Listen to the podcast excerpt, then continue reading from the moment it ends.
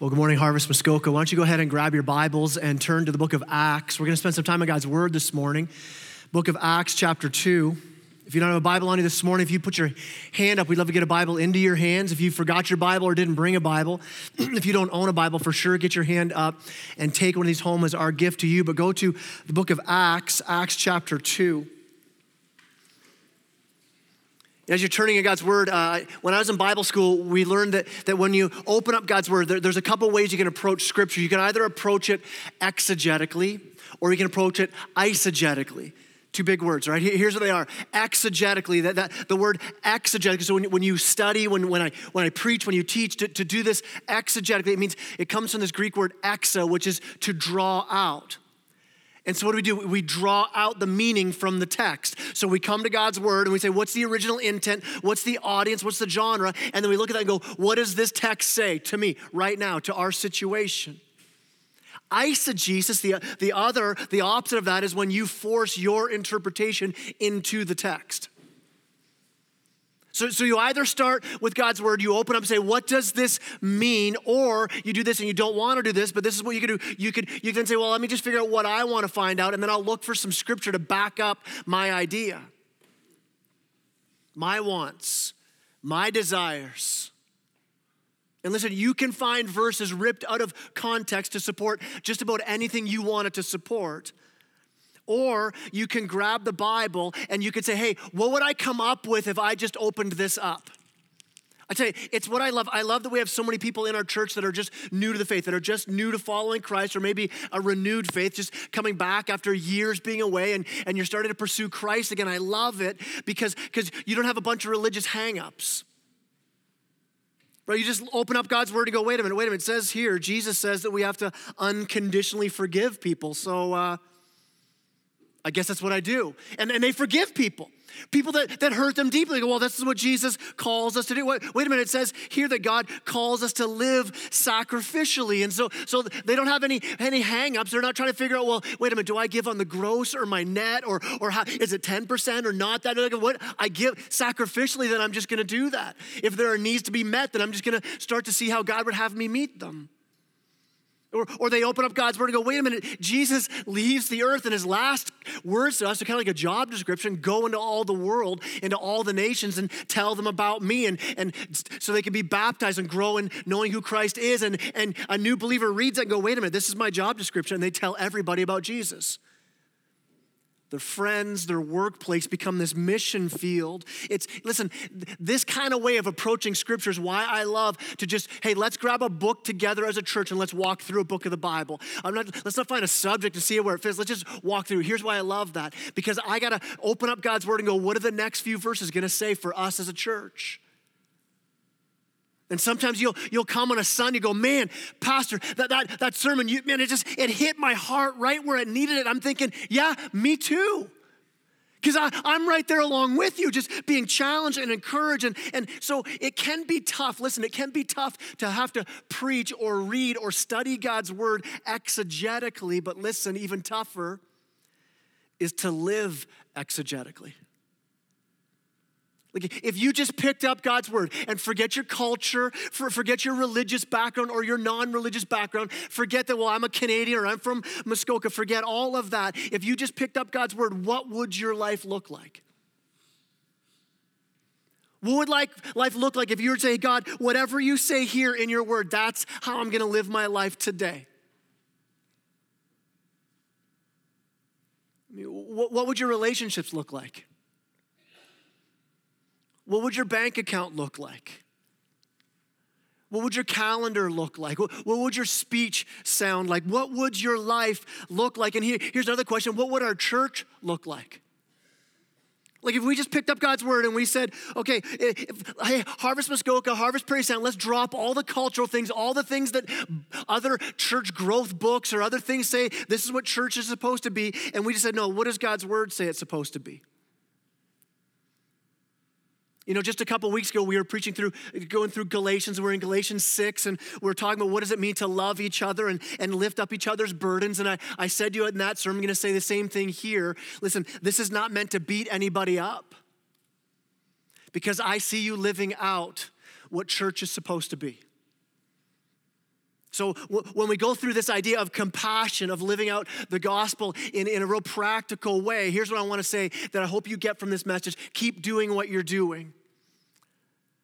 Now, listen, if you need a kick in the pants, I hope you hear that too, right? Like, I hope if you do need to be challenged and encouraged, that's great because I feel it as I started pouring into this, going, God, what would you have us do? So, so let's jump into God's word this morning and say, if we were to start here, what would this whole idea of compassion look like? Because listen, I, I don't know about you, but I mean, that video was, was enough to move my heart. I mean, did that not turn on your heart for the thing that God's doing? right? If it didn't, your on switch is broken, okay? Like that was a powerful video. And as Dan shared, that was very powerful. But listen, I want to do more this morning than just tug on heartstrings. Because we could do that, right? We could show four or five videos. We could play some Sarah McLachlan songs behind them, right? Because that works, okay? And but I don't want I want to go deeper than that, all right? And so instead of, instead of looking, just have our heartstrings pulled, let, let's start here. If you're taking notes, here's our first point. My life is all about Jesus. I mean, that's our starting point. That's the foundation, isn't it? If we're Christ followers, we begin here. My life's all about Jesus. I mean, what, what was it about the early church? We're going to read here in Acts chapter 2 how they lived this out. But, but before we get there, we need to understand that it always begins with Jesus. For them, it began with Jesus. It began with just this handful of people that had been with Jesus. And Jesus said, just wait here and pray, and, and my spirit is going to fill you. And so, what do they do? They lived radically different lives because they met Jesus. They were filled with the Spirit of God, and they lived as though their life was all about Jesus. Listen, I love this church, but, but hundreds of years from now, when, when, when no one remembers Harvest Bible Chapel, when no one remembers any of us, there will still be faithful followers of Jesus Christ living radically different lives on mission for Christ. That's what scripture calls us to. It calls us to be these people on mission, all about Jesus. Not about harvest, not about some philosophy, not about just some idea or thoughts. No, no, what are we all about? We're all about Jesus. And I think we have to say that a lot. I mean, like that's, that's kind of basic, isn't it? No, I think we need to remind ourselves because so often our lives become about so many other things. Most often where my life goes, I don't know if you're in the same place, I most often make my life all about me. Or think about it, we, we don't have to encourage each other to be selfish. We don't have to encourage each other, hey, think more about yourself, right? You don't need to teach your kids. I didn't need to take my kids aside when they were growing up and go, hey, hey, hey, look, your sister has a toy and you want it. Don't you see it? You gotta now go and argue and fight and complain to me about it, right? You don't do, you don't, hey, you don't hand out dessert and go, hey, wait, wait, wait, wait, wait. Don't start eating yet. Compare sizes. She got a bigger piece of cake. Don't you see it? You need to, you don't need to teach your kids that, all right? I didn't have to teach my kids that. They did that real natural like. Right? And so so when when we pick up God's word, some of scripture should really bug us. Why? Because it's pressing in on our selfish hearts. In fact, here's a piece of scripture right here. I'm going to put it up on the screen for you. Luke 9 23 says this if, if you want to follow Jesus, this is what Jesus is talking. If anyone would come after me, if you want to follow me, he says you need to deny yourself. I don't like that. Like, I, I wish Jesus would say, hey, if you want to follow after me, just be yourself. You're a snowflake, you're unique. Just be you right? Jesus doesn't say that, does he? No, he says, deny yourself. Then he says, he says, take up his cross, take up your cross. I don't like that. That sounds painful. Like Jesus, you're actually making it sound, Jesus, like, like my life is not about me. It's not about my wants, my desires, my needs. It sounds like my life ends when I meet you and I begin a new life. It sounds like maybe in my marriage that it isn't all about me. That I, I, don't love my spouse for what I get. In fact, when I love my spouse and, and maybe she's not responding great to it. In fact, maybe, maybe my spouse, maybe you're here and you go, yeah, but my spouse doesn't just not respond, they respond sinfully. And Jesus deny yourself, take up your cross. It sounds like that in my friendships, it's, it's not about what I get. It sounds like this whole idea of unconditional forgiveness and love. Maybe this is, it's as crazy as it is, it's what I've been called to. It sounds like my whole life actually isn't about me. And what Jesus says, he says, deny yourself, take up your cross. And then how's that verse end? It says, and do it daily. Daily. Like how many be like, hey, hey, Jesus, could I like get a day off from this? There's every like I will be, it'll be all about you. I will follow you with everything, but I just want a day off every once in a while. Like, am I the only one honest in church? Like, you ever have that thought? Like, I just like if I like I get it that that when when I'm on the throne of my life or other idols are on the throne of my life, things go bad. When Jesus is on the throne, there's joy and peace and hope and wholeness. And yet there are days, are there not, where you're like, Jesus, how about you step off for a second? When somebody cuts me off on the road, I don't want to follow Jesus right then, all right? I want my bumper to follow into the back of their car. That's what I want, right? And as Paul says in Galatians 2:20 that I've been crucified with Christ and I no longer live. It's no longer about me. He says, Christ lives in me, the life I now live in the flesh, how I live my life on earth right now. I live by faith in the Son of God who loved me and gave himself for me. Jesus comes to give himself for us, and now we give our whole lives away for him. If I were to start with just the Bible, okay, nothing else around, if I were to start, here's what I would come up with. I would come up with this it's not about me, it's all about Jesus.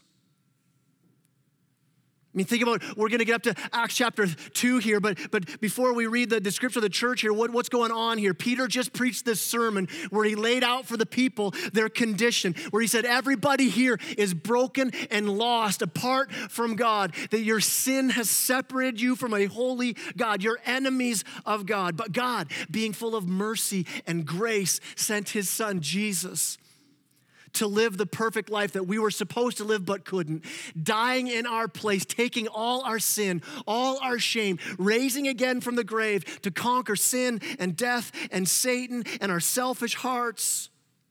And this message Peter preaches, it cuts right to their hearts. They're wrecked by the truth that they had re- rejected God's Messiah. And so they say, What do we need to do? And Peter says, Repent and be baptized. Repent, turn, stop going after your own thing. Stop making life all about you. Stop pursuing sin. Stop pursuing religion and pursue Jesus. Put your hope and trust your life in Him. And, and everything changed for them. Many of you here this morning, you've had that life altering experience where, where you heard someone share the good news, the gospel. The gospel that says that what? We've been saying this for a while now. You're more sinful than you would ever admit, but you're more loved than you would ever imagine. And somebody shared this with you and you responded. And it, it couldn't just be a day like any other day. From that moment on, everything changes. You call out to God. You experience His forgiveness, His grace, His love. But maybe you're here this morning and say, yeah, that happened, but then what? I mean, did, did, it just change us so we go to church a little more? Did it, was it just a moment where we're now going to read the Bible a bit more? Or was it just a mental shift? Or did everything change on that moment? Here in Acts, everything changed when Christ invaded their hearts. Look, look at verse 42 of Acts chapter 2. This is describing this group of new believers. It says they devoted themselves to the apostles' teaching and the fellowship, to the breaking of bread and to the prayers and awe came upon every soul, and many wonders and signs were being done through the apostles, and all who believed were together and had all things in common, and they were selling their possessions and belongings and distributing the proceeds to all as any had need. And day by day, attending the temple together and breaking bread in their homes, they received their food with glad and generous hearts, praising God and having favor with all the people. And the Lord added to their number daily, day by day, those who were being saved. I mean, the gospel creates this brand new community. They didn't really know each other before, and now here they are. When their lives become all about Jesus, suddenly they're brought together in this missional community. Their, their lives now overlap with each other. They're eating meals together. They're having people they barely knew over into their homes, and they're being vulnerable about their needs, and they're, they're being generous with what they had. I mean, it's no wonder it says that there was awe of what was happening. The people were like, I can't believe what's going on with that group of people. People were experiencing grace and joy and generosity, and it was amazing.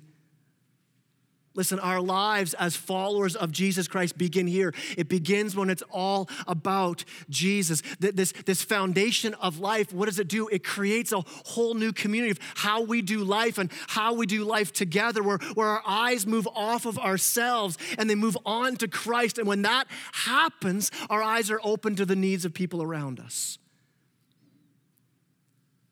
we, we begin to selflessly and sacrificially give our time and our finances to care for each other and to care for the world. When we encounter Jesus, our hearts are actually opened up more to those around us.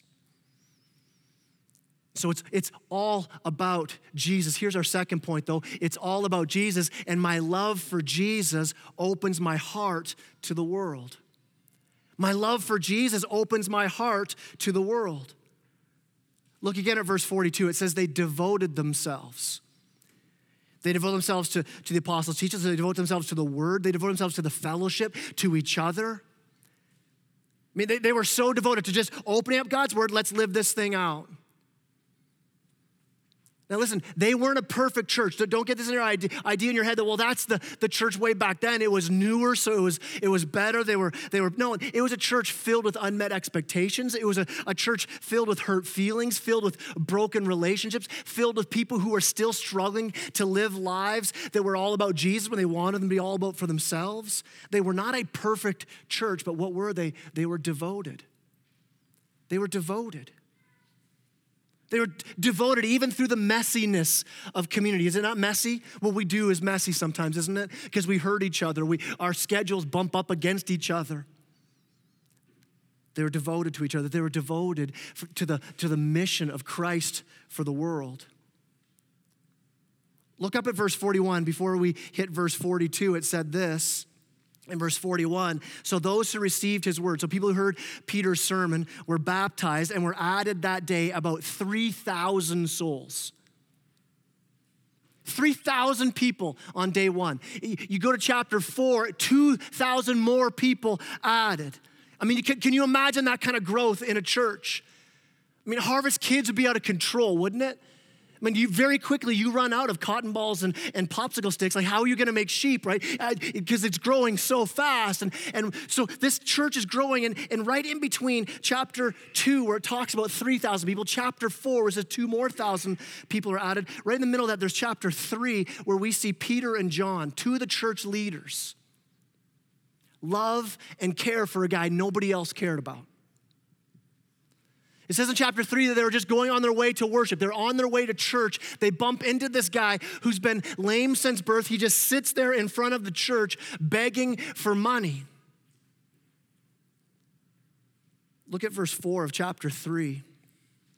And Peter directed his gaze at him, as did John, and said, Look at us says that they directed their gaze. That doesn't mean they just looked and moved away. The word there has this idea of this fixed, fully engaged with what they saw. They didn't glance and keep going. But how often we do that, right? Even this morning, you, you watch that video, and, and very quickly your mind and your heart's like, uh, I just don't want to think about that anymore, so I'll just keep moving.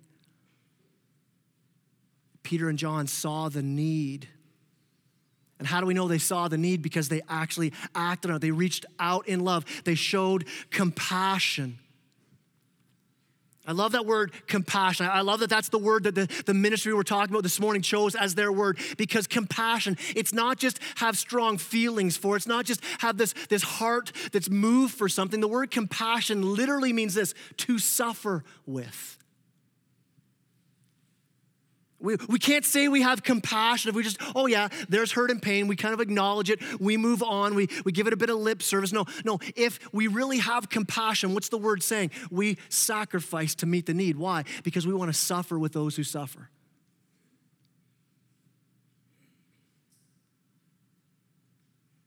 It's so easy in our culture today, in church culture in Canada, where we could come to church every Sunday and never engage in any kind of meaningful relationships, never see the needs around us with compassion. And what happens is church quickly becomes this gathering of inauthentic people. No real compassion for each other's needs, no real compassion for the needs in our community, no real compassion for the needs around the world. But what happens is the gospel comes in. And when we embrace the truth of Jesus Christ and the good news of the gospel, we embrace that, what's it do? It creates this missional community. We, we see it all over the early church. People believe the gospel, and what do they do? Right away, they believe in Jesus. Right away, they connect together with other believers, and they're on mission for Jesus. I hope that even seeing what Peter and John did here, we, we grab a hold of this truth. What did they do? Did they take care of all the needs right away? No, they saw one need and they went out to reach it. And listen, if we want to be the most effective in reaching the many, and the needs are great, if we want to be the most effective at reaching the many, we need to be passionate about reaching just one. If we want to be effective at reaching the many, we need to be passionate about reaching the one. Listen, the need's too great there are so many hurting and broken people right here in Muskoka. There are so many hurting and broken people right here in our church. There are so many hurting and broken people around the world. But you look at this New Testament church, and they were growing unbelievably for sure. But why did they grow? They grew because they cared about individuals, they cared about the people, and they reached out to meet their hurts why? Because they have this true compassion that's driven by Jesus following, by understanding the gospel. And what happens is history tells us the church reached out in unbelievable ways of compassion. In this time, in the, when the book of Acts was happening, the, the way that people dealt with unwanted children, birth control in that day was to kill the baby. So if you had a child, you didn't want the child, especially in this culture, you had a daughter, but you would rather have a son, they would just throw the kid out. Literally just throw them out. And what did the church do? The church was known for going around to these trash heaps and rescuing these babies and bringing them into their own families. They had compassion. I mean, that, that was the mark of the, the New Testament church that they, they sacrificed for others. They gave of themselves. When the, I've said this before, but when the, the plague came through Rome and everybody was fleeing the city and just leaving people to die, the Christians went back into the plague to meet the needs of the people who are dying. So you begin to ask, well, then what happened? Like, like, how did things so go off the rails then? How do we get to this cultural church Christianity thing now where we don't see that happening as much in church culture on the whole? And I don't want to simplify things, but if you look at church history, what began to happen is right away in, in about AD 250, this guy Cyprian of Carthage begins to talk about, hey, we need to separate pastors from people. We, we need to separate the, the ministers from the members. And so quickly, church became this place where, where, where hey, hey, the pastors take care of people, not the church. In 313, Constantine steps in and he legalizes Christianity, begins to build buildings and makes the separation even further. And, and quickly, this whole idea of the monastery life is created. Now, ministers fully separated from anybody. Then you come to the 18th, 19th, 20th century, the Industrial Revolution steps in, and now church begins to be run more like a business where people come into church now, they're customers, they're consumers, and pastors are like CEOs. And quickly, we see this picture we just read about in Acts 2 seems like a faraway dream. Like, was church ever that way? But listen, listen, hearts captured and captivated by the gospel that says that we are all beggars, pointing other beggars to where we find bread. When we get that, we start pointing people to Jesus. We recapture this reality. We become devoted, devoted to each other, devoted to this mission. It'll drive us to live our lives not just for ourselves anymore. I mean, practically, what's that going to look like? Well, practically, what it does, it drives us to become a people that would look so different from the world. Why? Because we value people over stuff. Look at verse 45. They were selling their possessions and belongings and distributing the proceeds to all as any had need. I mean, these, this church didn't just give out of their abundance. It wasn't like, you know what? I make so much money, I can flip you a couple of bucks to try to take care of you. No, they're like, you know what? I'm gonna give sacrificially, I'm gonna give out of my want, I'm gonna sell some stuff.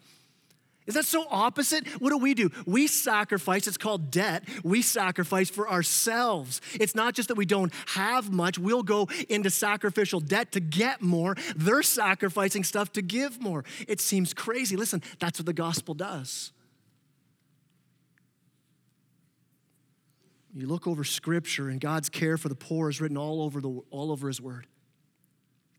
Old Testament laws put in place to protect the poor. God's judgment over those who don't care for the poor. In fact, God says in, in, Amos chapter 5, He's talking to a group of people who would be killing it on Sunday morning. They would have the, the best worship service in town. And this is what God says He says, I hate, I despise your religious feasts. I cannot stand your assemblies. Even though you bring me burnt offerings and grain offerings, I will not accept them. I will have no regard for them. Away with the noise of your songs, he says. He's like, I hate your worship services. You get up there, you sing worship, I don't even want to hear it. Here's what he says I will not listen to the music of your harps, but let justice roll on like a river, righteousness like a never falling stream. Care for those who are hurting around you. If you're sitting here going like, I don't want worship that God says I don't want to hear, what, what do I what do I do? James 1:27 says this that religion that's pure and undefiled before God the Father is this to visit orphans and widows in their affliction and to keep oneself unstained from the world. So, what are we called to do, Harvest Muskoka, as, as those who do have so much? And it would seem, if we were just to go by scripture, that, those who have been radically changed by the gospel of Jesus Christ, that, that they would have as part of their regular lives just sacrificial giving, serving, loving, caring for those who are in need. And listen, don't, don't get me wrong, I believe that every good gift we have is a good gift from our Father. And we, we're to enjoy the stuff we have. It. God, God loves when we celebrate what He gives us. The Bible's also full of parties, all right? So it's not like we all have to just wear sackcloth and just be miserable all the time. No, no, Jesus and His followers were marked by joy. But we need to keep our eye on this reality that there's a difference between enjoying our stuff and worshiping our stuff. We can quickly lose the joy of giving because our stuff has such a grip on our hearts. And the way that grip is loosened is when we remember the gospel. When God tells his people in the Old Testament to care for the poor around him, you know what he always does? He reminds them who they were says, You guys were slaves that I that I rescued, and I made you sons and daughters. You were, you were blind and naked and poor and had no hope, but I chose you and I loved you. The gospel does the same for us. Doesn't the gospel remind us who we are? That you're not your stuff, you're not your possessions, you're a people of God. That, that you too were blind and lost and broken and naked and poor, and Jesus said, I love you. I choose you. And now we live our lives pointing others to this hope. Because think about it. What are we doing? When somebody hears about this God in heaven who they can't see, they hear us talking about this Holy Spirit that, that, that works among us, lives in us. It's hard to understand. I mean, when you talk to people about the gospel, doesn't it feel weird sometimes? Like, what am I pointing them to? Well, what do I have to show them? Listen, point them to a community that's been changed by the gospel. Point them to a group of people that are on mission. Show them what the gospel actually produces. Where you say, listen, listen, just come and hang out, man. We're a bunch of broken, messed up people, but we're devoted to each other. We love each other and we work through conflict and, and, and, and we sacrificially give for, for needs that we see. And not just in our church, though we will take care of any need in our church, but man, we, we just want to give and take care of the needs around the world. And when we begin to live this way, what does it do? It gives weight to the gospel that you've just been sharing, it gives you something to point to. The Christian life, the Christian community, what we call church, was designed for mission to, to welcome people who are far from God. That's why it says here in Acts 2 that, that, that people were being added day by day. The place was growing. Why? Because their mission was people. They're reaching out to the hurting, to the lost. They're on mission together. Small groups was not just a time to get together and have coffee and snacks and chat a bit about the Bible and what's going on. No, they were involved in people's lives. I'm telling you, the best small groups we have going on in our church right now are those groups where people are, are connected. Not just a, hey, we meet once a week for an hour and a half, but no, they're in each other's lives all week. They're on mission together, saying, hey, what can we do as a group of followers to be on mission? And they're reaching out and caring for the, the needs within their small group and outside of their small group. I'm telling you, those are the groups where people are like, hey, let's not slow this thing down this summer. Let's keep meeting. Those are the groups where people are saying, man, man, we, more people want in. What do we do? How do we grow this thing? How do we plan another one like this? All throughout the book of Acts. There's this repeated idea of this church growing on mission together. I don't know about you, but I want something so much more than just an hour and a half on Sunday and coffee and snacks once a week. I mean, this is good. It's good that we do this. I, loved getting together like this, and small groups are so good. But if, if Jesus is our everything, if we're devoted to Him, if we're changed by the gospel, then, then something's created in us as a group. We begin to pour our lives out for each other and for the world. And, and, and like in the book of Acts, the world will sit up and take notice. Nobody sits up in our community and goes, wow, they meet for an hour and a half every Sunday. That's awesome, right? Maybe some people would. Listen, there are thousands of people in Muskoka and in Parry Sound that would never come to a Sunday service, but listen, they'd come to your house for dinner. They could care less what we do here on a Sunday, but, but they'll care about you. They'll care about your story. They'll care about the story of, of Jesus changing your life. They'll care about what you're doing as you're reaching out with the same gospel, the same good news, as they see this, this outcome of Jesus in your life. When we lose Jesus, we become a country club. We become filled with consumers and customers. We, we stop seeing the, the needs and the hurts around us, and we only just look into ourselves. We, we forget the mission we've been called to.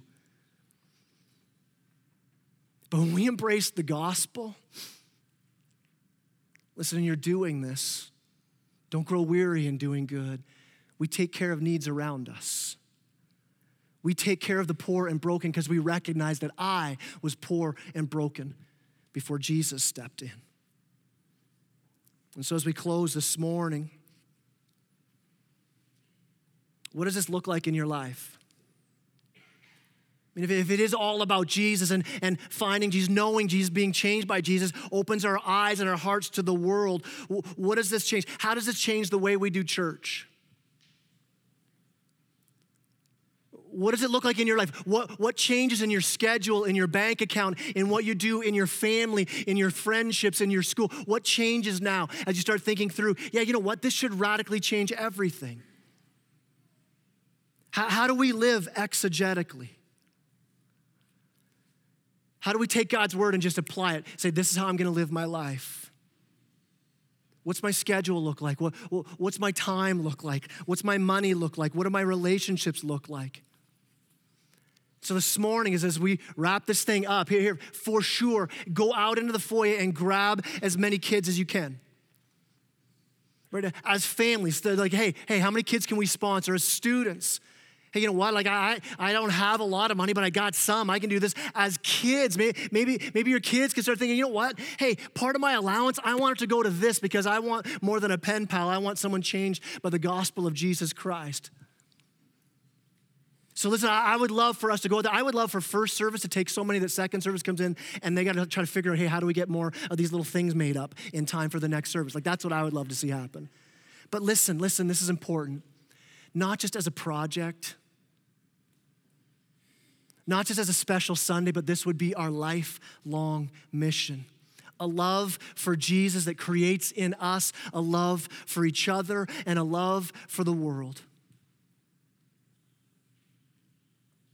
I mean, how's that happen though? The needs are so great.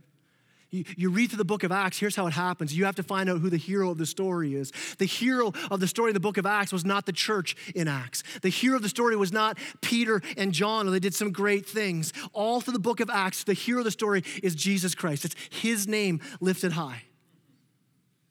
The, the task of reaching our community, it seems so high. The, mission of reaching the lost and the hurting with the good news of Jesus Christ almost seems impossible. Listen, if you and I were the heroes of this story, it would be impossible. We know that it's Jesus that does the work. So, what do we do? We reach out. We reach out for the one and let Jesus do the work and he moves mountains, and he saves, and he transforms, and he changes. Would you stand with me as I close in prayer?